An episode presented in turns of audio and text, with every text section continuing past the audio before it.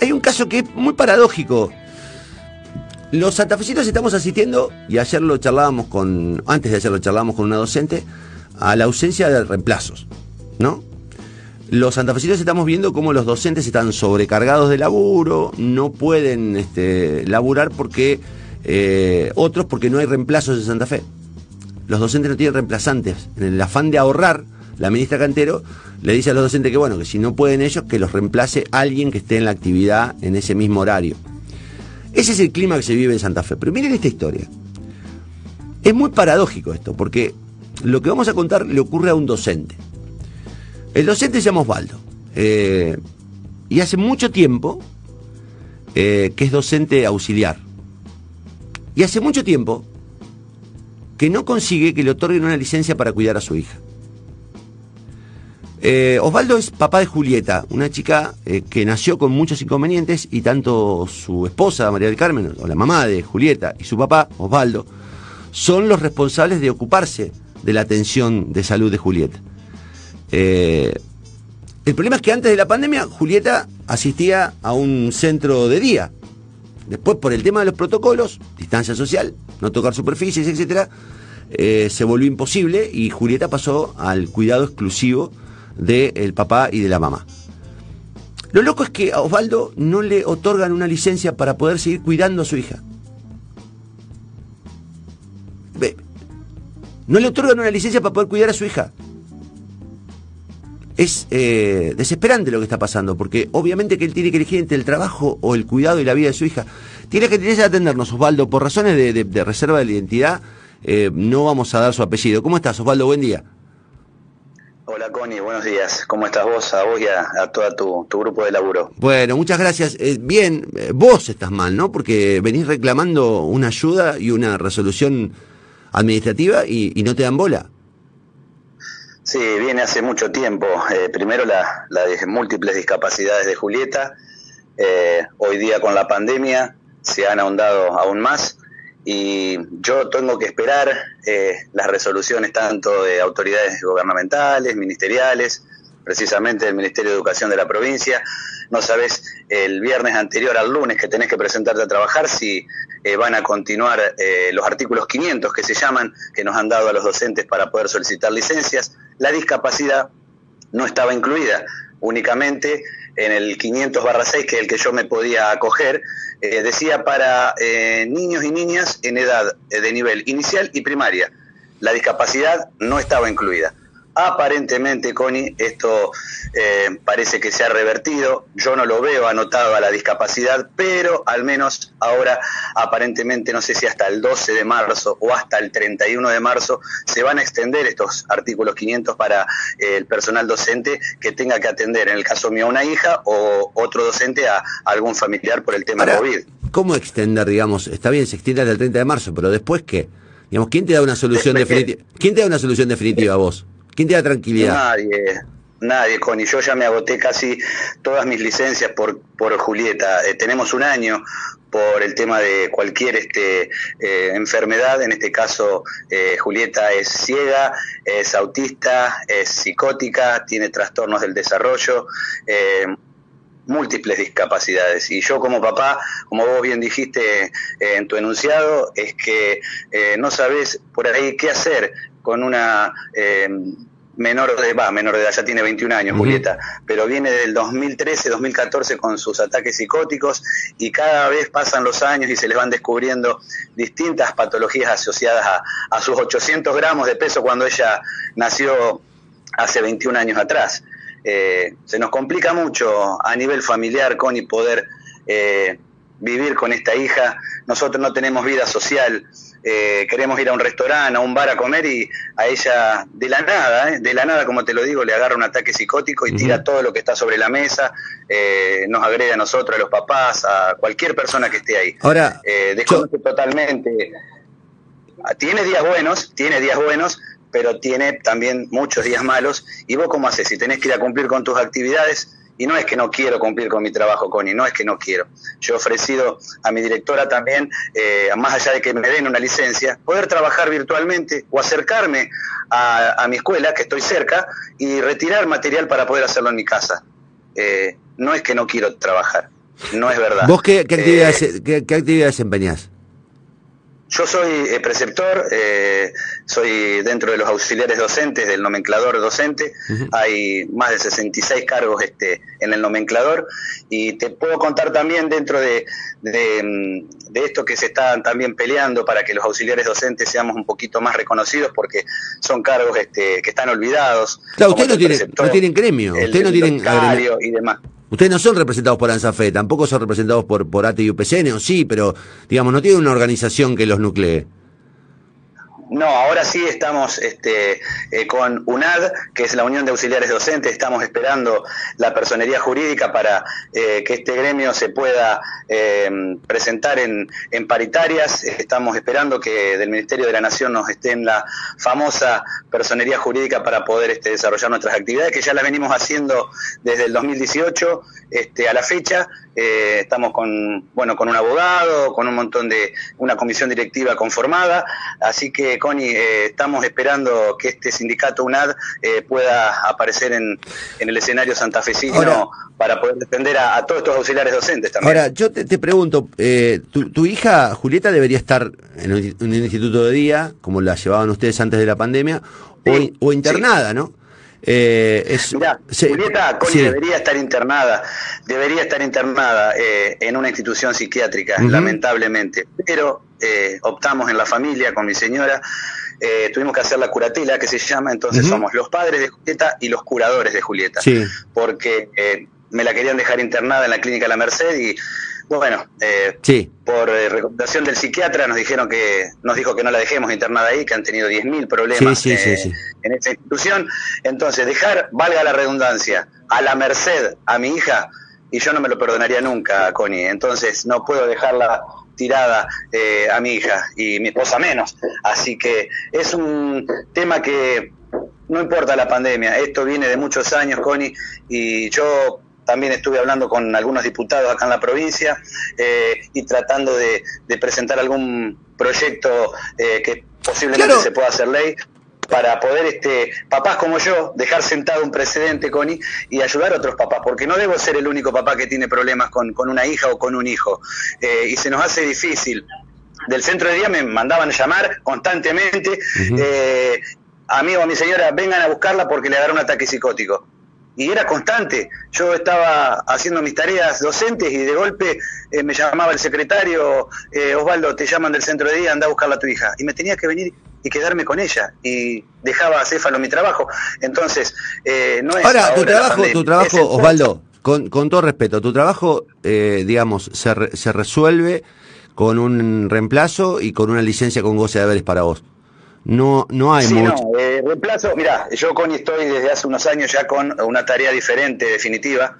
Eh, yo empecé a, bueno, a enfermarme como muchos de los docentes y tuve una enfermedad de la voz y que no la pude recuperar más. Hay momentos que no puedo hablar, me pongo difónico y me encontraron un, nódulo en una cuerda vocal y eh, después de varias de concurrir muchas veces a las juntas médicas, determinaron en, la Junta Médica del Ministerio de Educación de que eh, me tenían que dar una tarea diferente definitiva y en este momento estoy haciendo esas tareas. Yo pertenezco a la escuela normal, pero eh, estoy mis servicios prestados en la escuela LEM, en la 601, una escuela técnica aquí de, la ciudad de Santa Fe. Sí, sí, la escuela LEM. Entonces, este, yo eh, trabajo eh, desde hace ya 32 años para 33 que, que soy docente. Eh, si tuviera la edad me tendría que haber jubilado, Connie, pero como me retraigo un poquito a lo que te decía, de hablando con algunos diputados acá, para poder hacer algún proyecto comunicacional para dejar sentado un precedente y que no solo Osvaldo se pueda este, beneficiar de este tema con Julieta en alguna licencia y demás, sino otros papás de poder hacer a lo mejor algún tipo de retiro voluntario con alguna quita de, mis haberes, eh, de un porcentaje de haberes, o hacer una jubilación, este, eh, no sé si prematura o cómo llamarle, porque te digo, me faltan todavía ocho años para jubilarme, tengo 51 para 52 años y la verdad que faltan políticas concretas para poder este, eh, encargarse de la discapacidad o de otras cuestiones también que muchas familias no, no saben qué hacer con, con ese familiar o esos familiares a cargo, Connie. Bueno, eh, es que el Estado ahí es donde tiene que dar soluciones. Tiene que dar soluciones. Ahí es el Estado donde tiene que aparecer y decir, bueno, esta es la solución, esta es la, la, la conveniencia, esta es nuestra ayuda. yo tengo, me están llegando mensajes sobre un montón de casos, eh, o todo caso de los nucleados, en los casos de discapacidad, que están recibiendo también retaseos de, de, de la obra social para medicamentos, que están recibiendo dificultades para que le reconozcan a... Digo, de verdad... Es verdad. Es verdad. Es verdad eso, sí. Eh, no sabes lo que te cuesta luchar para poder buscar la medicación. Eh, el psiquiatra mío en particular no, no trabaja en Yapos y obviamente le tenés que pagar un canon eh, arriba de los dos mil pesos para que te atiendan y te den la, la, medicación respectiva y tenés que dar vuelta y vuelta de farmacia en farmacia para que te las den. Son, Julieta está consumiendo una medicación que supera los 25 mil pesos mensuales. Imagínate si los tendría que pagar yo. Eh, y tenés que hablar con uno, con otro, con uno, con otro. Hay una burocracia muy, muy grande, con y vos lo sabes mejor que cualquiera. No, yo no lo sé mejor que cualquiera porque... No, está bien, pero afortunadamente no tengo que pasar el calvario de ustedes y, y yo te digo... Eh, no, no sé lo que es, yo no sé cómo reaccionaría frente a una negativa de, de, de, un, de, un, medicamento o de reconocerme una atención médica o de que el Estado no me reconozca condiciones laborales para que yo pueda cuidar a mi hija. Eh, mirá, lo que son, eh, a mí me, me, impresiona porque yo me llamo Osvaldo y tengo una hija que se llama Julieta y me, me impresiona, no. no. me impresiona la coincidencia y me impresiona ponerme en tu lugar, me da, me pone la piel de gallina eh, eh, y me, me, me, resultaría absolutamente eh, me revelaría frente a esto. Yo, yo no, no, no me yo imagino. Me mucho, Connie. Yo me, me, enojo mucho y hasta me han querido meter preso porque me paro en las farmacias y, y, me hacen esperar 20 minutos, media hora y te miran como que sos un loco, que qué estás pidiendo. Y yo estoy pidiendo la medicación de mi hija, nada más. A mí me descuentan un canon por mes la obra social y apos, nadie me regala nada. Entonces vas a una farmacia y te quedan mirando como diciendo, señor, ¿usted qué está esperando? Y estoy esperando eh, el clonazepam, la quetiapina, el ácido valproico, este, la, eh, bueno, otro, bueno, está tomando cinco, la risperidona, toma cinco antipsicóticos, Julieta. Eh, Nocinam también toma. Entonces, yo voy a pedir la medicación de mi hija, no voy a pedir nada ni estoy cometiendo ningún delito, Connie. Pero hay una ley de discapacidad eh, que no se puede pasar por alto. Entonces tiene que saltar la ficha, como quien dice, y encargarse un poquito de que haya políticas concretas en cuanto a la discapacidad. Y no solo Osvaldo el que tiene el problema, lo vuelvo a reiterar. Hay muchos, muchos papás que ojalá eh, estén escuchando, que no tienen obra social, que no tienen medios. Entonces, ¿qué hace esa gente con ese hijo o hija eh, o familiar a cargo si no tiene los medios para, para conseguir un medicamento? Se tienen que morir con directamente o ir a parar a quien está en un hospital horas, horas y horas a que le den un ibuprofeno, que le den quien sabe qué cosa. Yo, gracias a Dios, puedo tener un trabajo del cual elegí ser docente, pero eh, pienso en otra gente también, no solo en mí. Eh, repito la, tu situación, estás pidiendo una licencia para cuidar a tu hija. No tenés... Hasta ahora, Connie, hasta ahora la tengo, no sé si hasta el 12 de marzo o hasta el 31 de marzo. Pero el 12 de marzo es la, el 12 de marzo es la semana ahora, que viene. Ahora, el 12 de marzo es la semana que viene. Hasta el viernes 12 o hasta el 31, no lo sé. Pero suponte que sea hasta el 31. ¿Y después qué? Si Julieta no puede volver al centro de día. Eh, no sé cómo reorganizar mi vida, no lo sé. Eh, es, es, muy difícil. Por eso es el después del 31 de marzo. ¿Qué, qué hago yo? Ya agoté, me quedan creo que tres meses por la patología de mi hija en toda mi carrera docente y me quedan siete, ocho años para jubilarme y eso no se puede eh, volver a, a pedir. Eh, tienen cierta cantidad de años para volver a pedir este eh, un año más en tu carrera. No es renovable así nomás de un año para el otro. Entonces, ¿qué hago yo? Por eso estoy, como te digo, hablando con diputados, hablando con gente eh, que tiene un poquito más de poder que uno, como para que me ayuden a ver cómo puedo hacer y por ende vuelvo a reiterar, ayudar a otros papás, no a mí únicamente. Yo soy a lo mejor el puntapié inicial como para poder, este, después que se acojan otros papás, otras familias eh, acá en la provincia, ¿no es cierto? Te mando un abrazo a vos, a tu compañera, a Julieta. Ojalá esto sirva, sea por lo menos un grano de arena como para que eh, alguien eh, toque algún nervio eh, de sensibilidad eh, en el Ministerio de Educación y haya una decisión. De empatía. De empatía. Sí, sí. yo a veces me, me impresiona la, la, dificultad que tienen algunos para comprender lo que le pasa al otro. Eh, a veces creo que de verdad eh, no, no alcan digo, están tan encerrados en sus despachos y en sus decisiones que no, a veces no ven y a veces no quieren ver, porque digo, sí. este les conviene no verlo y me parece que tiene que ser tu caso un caso emblemático como para que además se acaben todas las, las injusticias y las desigualdades frente a, a todas las personas que tienen a su cargo personas con, con discapacidad. Eh, no puede ser que ustedes estén mendigando una solución. Yo no lo puedo creer, no puedo creer que estén mendigando una solución. Cuando digo, la solución tiene que provenir del Estado, hay una dirección de discapacidad, hay una obra social, digo, no es le mandé, le mandé un mail, le mandé un mail al subsecretario de, inclusión para personas con discapacidad. Eh, ahora tengo que chequear si me lo contestó, lo mandé hace un par de días atrás. Eh, y bueno, también lo visibilicé por ese lado también, Connie. Estoy tratando de buscar gente que esté metido en el tema y también con algunas ONG. Eh, estamos trabajando también con una compañera de Rosario que también es psicóloga y trabaja en la municipalidad de allá y también visibilizando mi tema. Eh, así que estamos buscando por todas las aristas que nos den una mano en todo este tema que tengo familiar y laboral también. Osvaldo, va mi abrazo, ¿eh? Un abrazo grande para vos, para tu mujer. gracias, Lautaro, ahí tu productor que me atendió excelentemente y gracias por el espacio. Dale, un abrazo grande. Abrazo grande.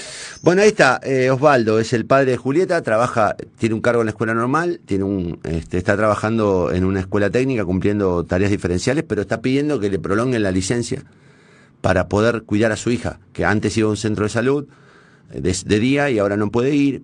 Eh, tienen que terminar los medios de comunicación estos temas. Tienen que terminar los medios de comunicación. ¿Es posible que estos temas no se resuelvan administrativamente a tiempo? ¿Puede ser que haya funcionarios que se dediquen a estos temas específicamente y no tengan tiempo ni capacidad resolutiva para, digamos, para dar una respuesta? Usted sabe, eh, Osvaldo acaba de contar la, la, historia de Julieta. Eh, hay que tener mucho amor, profundo amor, profundo amor para sostener una situación como la que tienen este, él y su compañera con Julieta. Pero después se encuentran con ese bodoque que es la, burocracia y, esa especie de, de, de, de heladera este, de, las almas de los funcionarios. Ministra Cantero, resuelva esto ya. Ya.